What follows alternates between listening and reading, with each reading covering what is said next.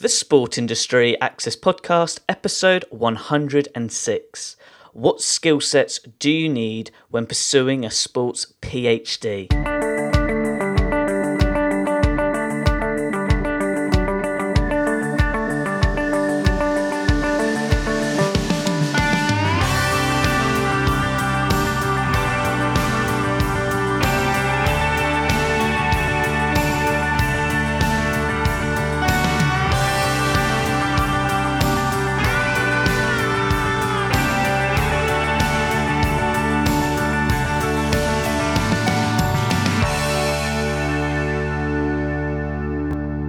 Welcome to another episode of the Sport Industry Access Podcast. I'm your host, Ed Bowers.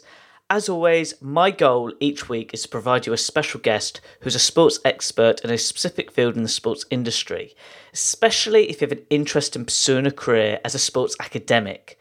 I hope today's episode can be useful to you with regards to your interests and needs. Now, getting back to today's show, this week's special guest is Sarah Metcalfe. Sarah is a sports scholar and currently a PhD researcher and teaching assistant at Durham University.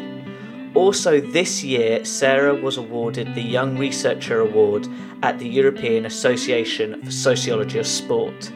For that reason, it's great to have Sarah as a special guest on the show. That's when today's episode, Sarah will share her sports career journey and explain to you the core skills you need when pursuing a sports PhD. Sarah, it's great to have you on the show. Please, can you share your sports career journey to listeners? When did it all start? Uh, yeah, so in 2015, I sort of left my job as a, PE teacher to complete my PhD or even to start it. So the reason that I left teaching was the fact that I wanted to do something that I enjoyed more, more, more to the point, and also something that really was a challenge rather than sort of.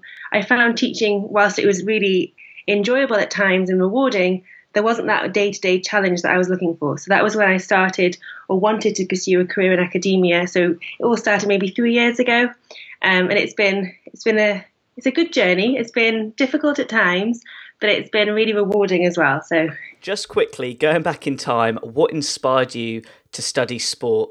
Yeah, so when I did my undergraduate degree at Durham University, starting 2008, so 10 years ago, and I enjoyed I enjoyed learning. I enjoyed learning the academic side of sport as opposed to the I'd always been a performer, I'd always played sport to a high level.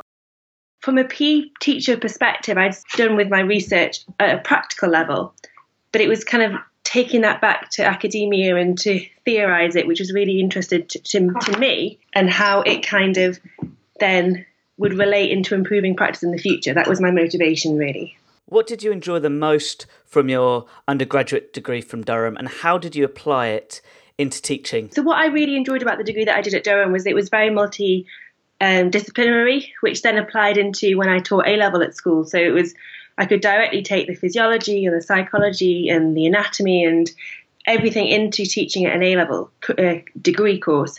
But it was the sociological aspect of sport and PE and how we develop an identity that was then able to come back into looking at my PhD topic and how I can unpick how young people experience their own gender through sport and PE, which is what I've focused on. Before we talk about your research, what skill sets did you develop when you were a PE teacher, which you have now applied in the academic style of teaching? Yeah, I think to be a teacher and particularly a PE teacher, you have to have unreal organisation skills to be able to put different things together, to plan, to factor in what's going to happen. And those skills have undoubtedly helped in managing both my time and also the project in terms of my PhD.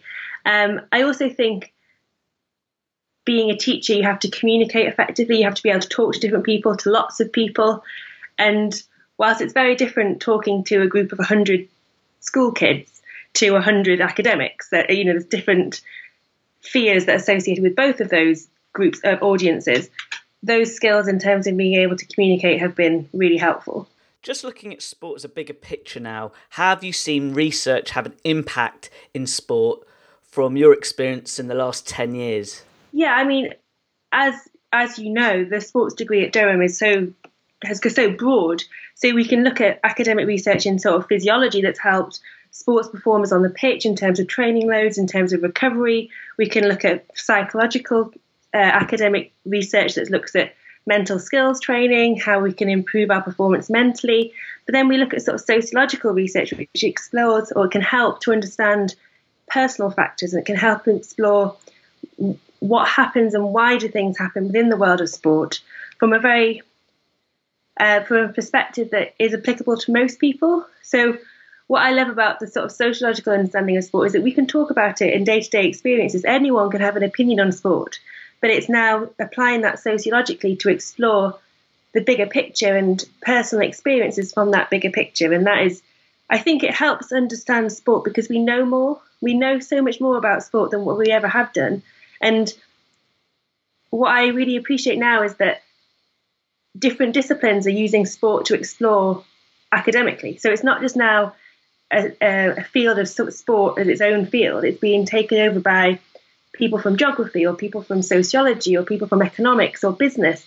It's its own entity in its own right, rather than it just being this adjunct that kind of was a secondary topic. It's now got its own um, own niche to, to a certain degree, and the, the economic power of sport and the global nature of sport makes it such an appealing topic to, to explore academically. Do you think, Sarah, that research is now being applied at the grassroots level? Because on this podcast show, we always highlight research with regards to elite sport and performance, but now research is being more applied to physical activity.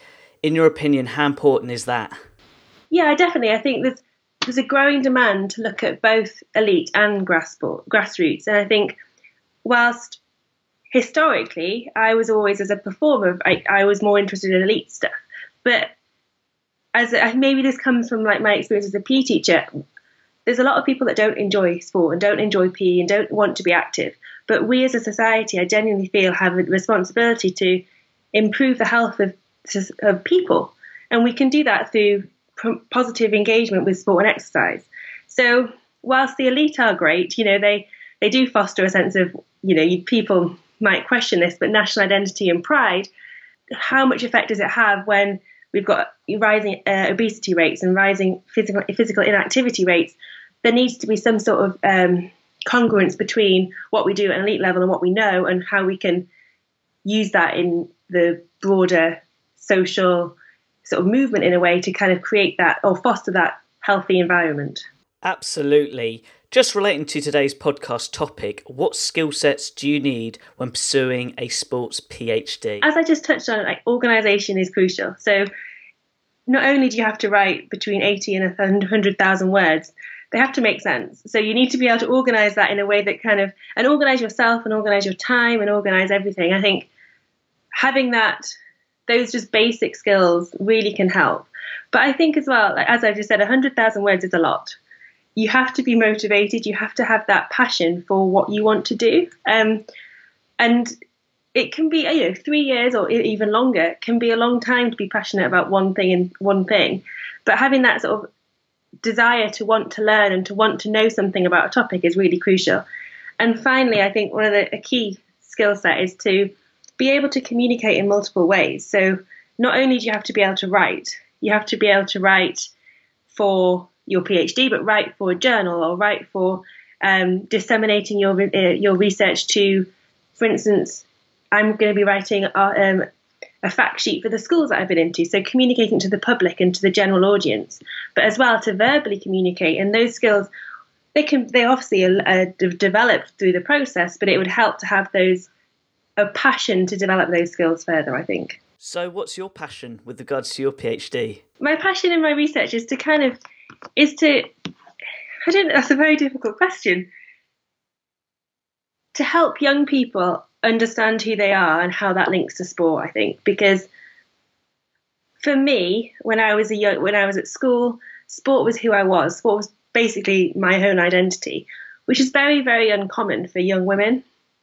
And kind of how can my passion is to kind of explore why there are these differences that we we take for granted that boys and girls are different, and PE is taught so separately. So we reinforce the stereotypes and assumptions about young men and young women without even realizing it? And how can we overcome those unwritten and unspoken norms in a way that is going to be positive for all? So, not just positive for the sporty kids that like PE and like sport and are going to thrive in a, in, a, in a PE environment regardless. How can we create and foster environments that every young person can succeed? And I think that's the crux of what I wanted to try and show for my PhD that we still need to do a hell of a lot more to make schooling and sporting opportunities accessible for all, regardless of gender, regardless of class, regardless of anything else. It needs to a lot more needs to be done still. Sarah, I've got a big smile on my face because you just remind me when I was back at Durham University doing research projects where you're challenging areas of society for the greater good. Would you mind explaining to listeners some of the research projects you've done? For example, your work you did for the European Association for Sociology of Sport. Yeah, so part of my research and part of my PhD project included um, looking at how the mass media um, represent men, male and female athletes at Rio 2016. So, whilst it was kind of a bit of a some people might say it was an add on, but I was fascinated as to how I could incorporate the Olympics as a major sporting event into how young people understand sport. So I kind of this paper that I presented there was looking at how do young people interpret these media messages and how do they then how do these messages then influence their own understandings of sport and gender. So I kind of took my findings, which was essentially that um, sportswomen are still under, underrepresented and still trivialized by the media, and into the schools and into interviews and ask them what do they well how did sorry what percentage do they think that sportsmen women received? And they all all of the 70 young people that I spoke with expected sportswomen to be underrepresented. So they're still expecting this sexualized or uh, sorry trivializing uh, representation. They also all expected sportswomen to be sexualized so we've had historical representations which you know we, we depict sportswomen in very little clothing or very sort of sexualized poses. Yet I actually didn't find, I found hardly any evidence of that. So I, I found nearly, well, just over 2,000 photographs and only seven were sexualized and four of those were of men. So actually, we're not experiencing sexualization in the media as much as we used to, yet young people still expect that. So we're kind of having to, it's going to take a while. I, well, my argument was it's going to take a while for these young people to um, mirror what we are experiencing in the media. And the dangers there are that if we are still expecting underrepresentation, the young people said to me, um, and I think I'm going to kind of half quote one of the young women. She said, "Well, because of how the media represents sportsmen and women, women don't see sport as for them. So we can see how there's a very negative connotation between how the sportswomen are presented and how sportsmen are presented, and how young women then see sport as not being an appropriate activity for them. In contrast, the young men I spoke with saw sport as a as an opportunity, as a potential career, as a how can I make money? Well, I go and play football, and that sort of difference is exacerbated arguably by the media, but it's also we interpret these messages in a way which becomes normal to us. We don't question it. It becomes how we then think about the world. And those taken for granted assumptions is kind of really problematic for how we can in the future challenge these stereotypes and challenge how young men and women see themselves through sport. Sarah, this is just an interest point. Do you think it comes down to their motivation in why they participate in the first place? Yeah, massively so. I think for for young men, that the, the young men that I spoke with, sport was crucial for them showing their legitimacy as a young man, a young male for sport for young women, they could play sport if they wanted to. They didn't have to. They weren't obliged to. It wasn't it wasn't necessarily beneficial for them if in terms of their social status and hierarchy. It was an option. So their motivation to play was based on if they wanted to. It wasn't an, it wasn't socially constructed as a, something that they ought to do. So in a way, there's yeah, there was very little in terms of motivation for young women to want to play sport because there was going to be no benefit to them. So I look at it in a way that we look at how people can accrue capital. So whether that be economic capital, so young men can get, you know, if they have a football contract, they get money, or social capital, so status and popularity. The young men could gain status from playing sport and being good at it. The young women couldn't. Their capital was from sorry, their capital was from looking good and looking feminine. So it's reproducing these norms that we hope well we hope don't exist anymore, but they still do, from what the young people told me. Sarah, I find this really interesting, and to be honest, I'd love to talk more about it. Just from a student perspective, would you mind sharing the research method with regards to your project? Because, as you know, effective research and getting the basics right is essential for longevity with regards to making a difference in society with the application of research. Yeah, so aside from the media analysis that I did, so I took that into three schools in the, in the northeast of England. So I, the three schools were chosen based on being demographically different. So one school was an um, independent day and boarding school, um, which is a history of being boys only. It's only recently in the last sort of 10, 15 years accepted girls. So that was my sort of choice of school in terms of being more sort of middle class, kind of you, you're paying into the school, so there's a different ethos involved. I then interviewed young people from two two state schools, one that was more middle class, more um, nationally well known for being academically uh, successful, and one that was less so, sort of more from a working class area, more socioeconomic, sort of deprived status in terms of free school meals, in terms of pupil premium. So I had a, a, a variety of schools that I could draw from, and then from each school, each year 11 student um, completed a questionnaire about how much sport they did, um, whether their family did sport, if they enjoyed sport, sort of kind of quite broad questions. From those answers, I then selected in total 70 young people, so 33 boys, 37 girls to be interviewed. So I spent like a sort of 45 minute, one hour interview with each of those students, talking about gender, talking about sport, talking about school, talking about how it all kind of connected. Um, and that was essentially the crux of my data collection. So that t- happened over sort of a period of 10 months in 2017. Out of interest, Sarah, what did you learn from the experience? In terms of my findings, I learned that it's really still a negative picture, which I didn't want to find. I wanted it to be a very positive that we're making changes, and I found that what I experienced as a teacher still persists. persists.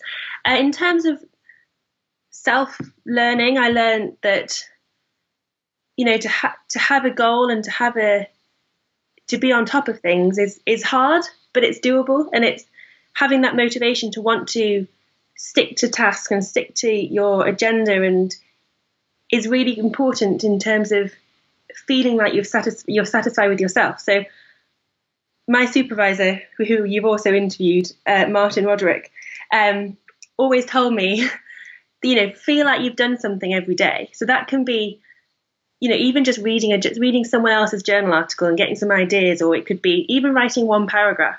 But to to feel like you've achieved something is a really rewarding. And so I think I've learned that actually, even a little thing can be rewarding. Even it can be tiny. It could be, oh, I've I've even cut out 100 words today because I'm always over my word limit. So little things like that can be really rewarding. And I think that in itself has been, for me, a really important lesson to learn, as has to not be so hard on myself because it's it's a very difficult. You want everything to be perfect, and that's a that's a good thing, but at the same time, it's not always productive or conducive to be to helping you get to where you want to be. So, having high expectations, but being able to modify those is also something that I've really had to had to learn had to work at. Now, relating to your current career, what have you been up to recently? I'm finalising my whole PhD thesis, so it's, it's nearly there. So I'm making sure it all makes sense and is all kind of cutting words and making it kind of all flow. So that's like what I'm working at the moment. But I've, last week I had um, my first article um, accepted for publication. So that was like a bit of a milestone for me. So that was really, really good news. Um, so that'll be published this autumn. Um, so that was kind of a bit nerve wracking because obviously it's a bit it's, it's a long process. It's quite a difficult and quite um, very critical and which is which is good, but it's a very sort of you feel like your soul is bared for anyone to criticize and to get that accepted and get that publicized published is going to be something really important I think and so hopefully the floodgates will open and we can go from there. Sarah, relating to this chat right now, I'm sure you'll do fine. Just on a personal note, what have you enjoyed the most from your career looking back right now? What I really enjoy is being able to enjoy what I do. And that sounds really stupid, but whilst arguably I was good as a PE teacher, I didn't enjoy it. And I enjoyed essentially working hard as an undergraduate student. I enjoyed, let's be honest, being a bit of a geek. I enjoyed that. I, I so I've come back now and I enjoy it. Most days I enjoy, which I didn't get at all when I was, you know, when in my former working life. And that sort of freedom to allow myself to enjoy what I do has been I, it's really really really positive and really sort of I don't know rewarding part of doing a PhD that actually I'm in control of what I want to do. I have the freedom to do what I want to do, but actually I enjoy it, and that's so refreshing, particularly in terms of what I've done in the last sort of five years or so. It's been so refreshing to have that enjoyment. I can definitely hear your enthusiasm through the mic, and I feel like we're at a great stage of the interview where I'd like to finish with an inspirational question. What advice would you give to university sports students who want to pursue a career in sports academia?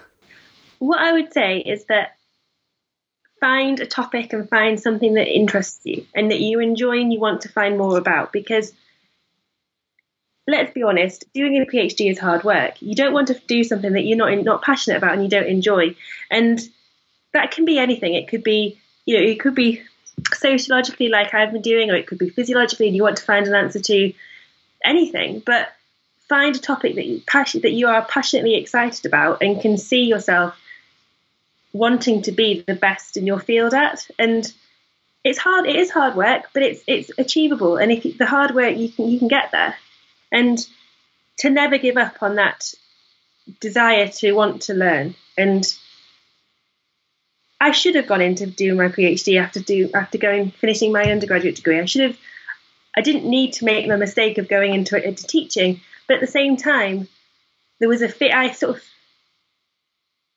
there's of it's not a stigma, but you know, staying on in academia isn't necessarily the cool thing to do. But actually, if you enjoy that, then that's what you're good at. Then there's no no harm by that. And to find something that you love and to enjoy and to want to to want to learn something more and that's not a that's nothing to be ashamed of and to, to find that passion and to follow it through would be my advice that is great sarah and you really have highlighted a really important point in enjoying the work you do how can people interact with you online yeah so i'm on twitter so my twitter handle is uh, at Sarah20 underscore four Harding. So I'll like, happily talk to anyone and you can see what I'm up to on there and it would be great to interact with as many people as possible.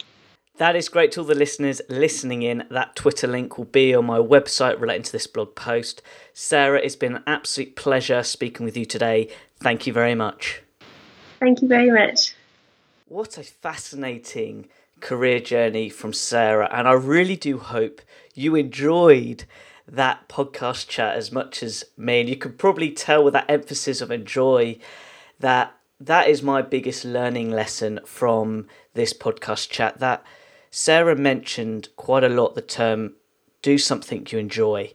And it really doesn't matter where, if it's teaching, if it's any sector of the sports industry, but having the enjoyment really does create more of an interest in the work you do which makes you get up early a lot easier because you enjoy what you want to do. And I think this is important. A lot of people, and my discovery from this podcast show, we always look at the financial side, we always look at that sort of dream job. But if you just don't enjoy what you do, you're not going to perform at the best to your ability and you're not going to add value to this industry either. So, on that note, without a doubt, take on board what Sarah said about enjoy the work you do, but also if you do find out that you are doing something that isn't you and you've stuck with it for many years, don't be shy to make a positive change. Like Sarah did that great example. She did she did five years of PE. It wasn't for her,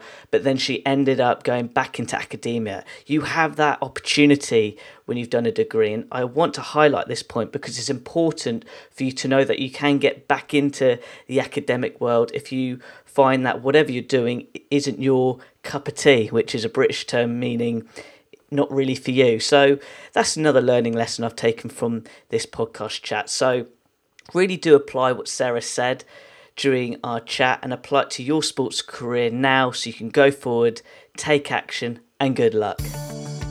Now, as always, at the end of each interview, I like to finish with an inspirational quote from my guest speaker. Sarah said, Find something you love and enjoy, find that passion, and follow it through.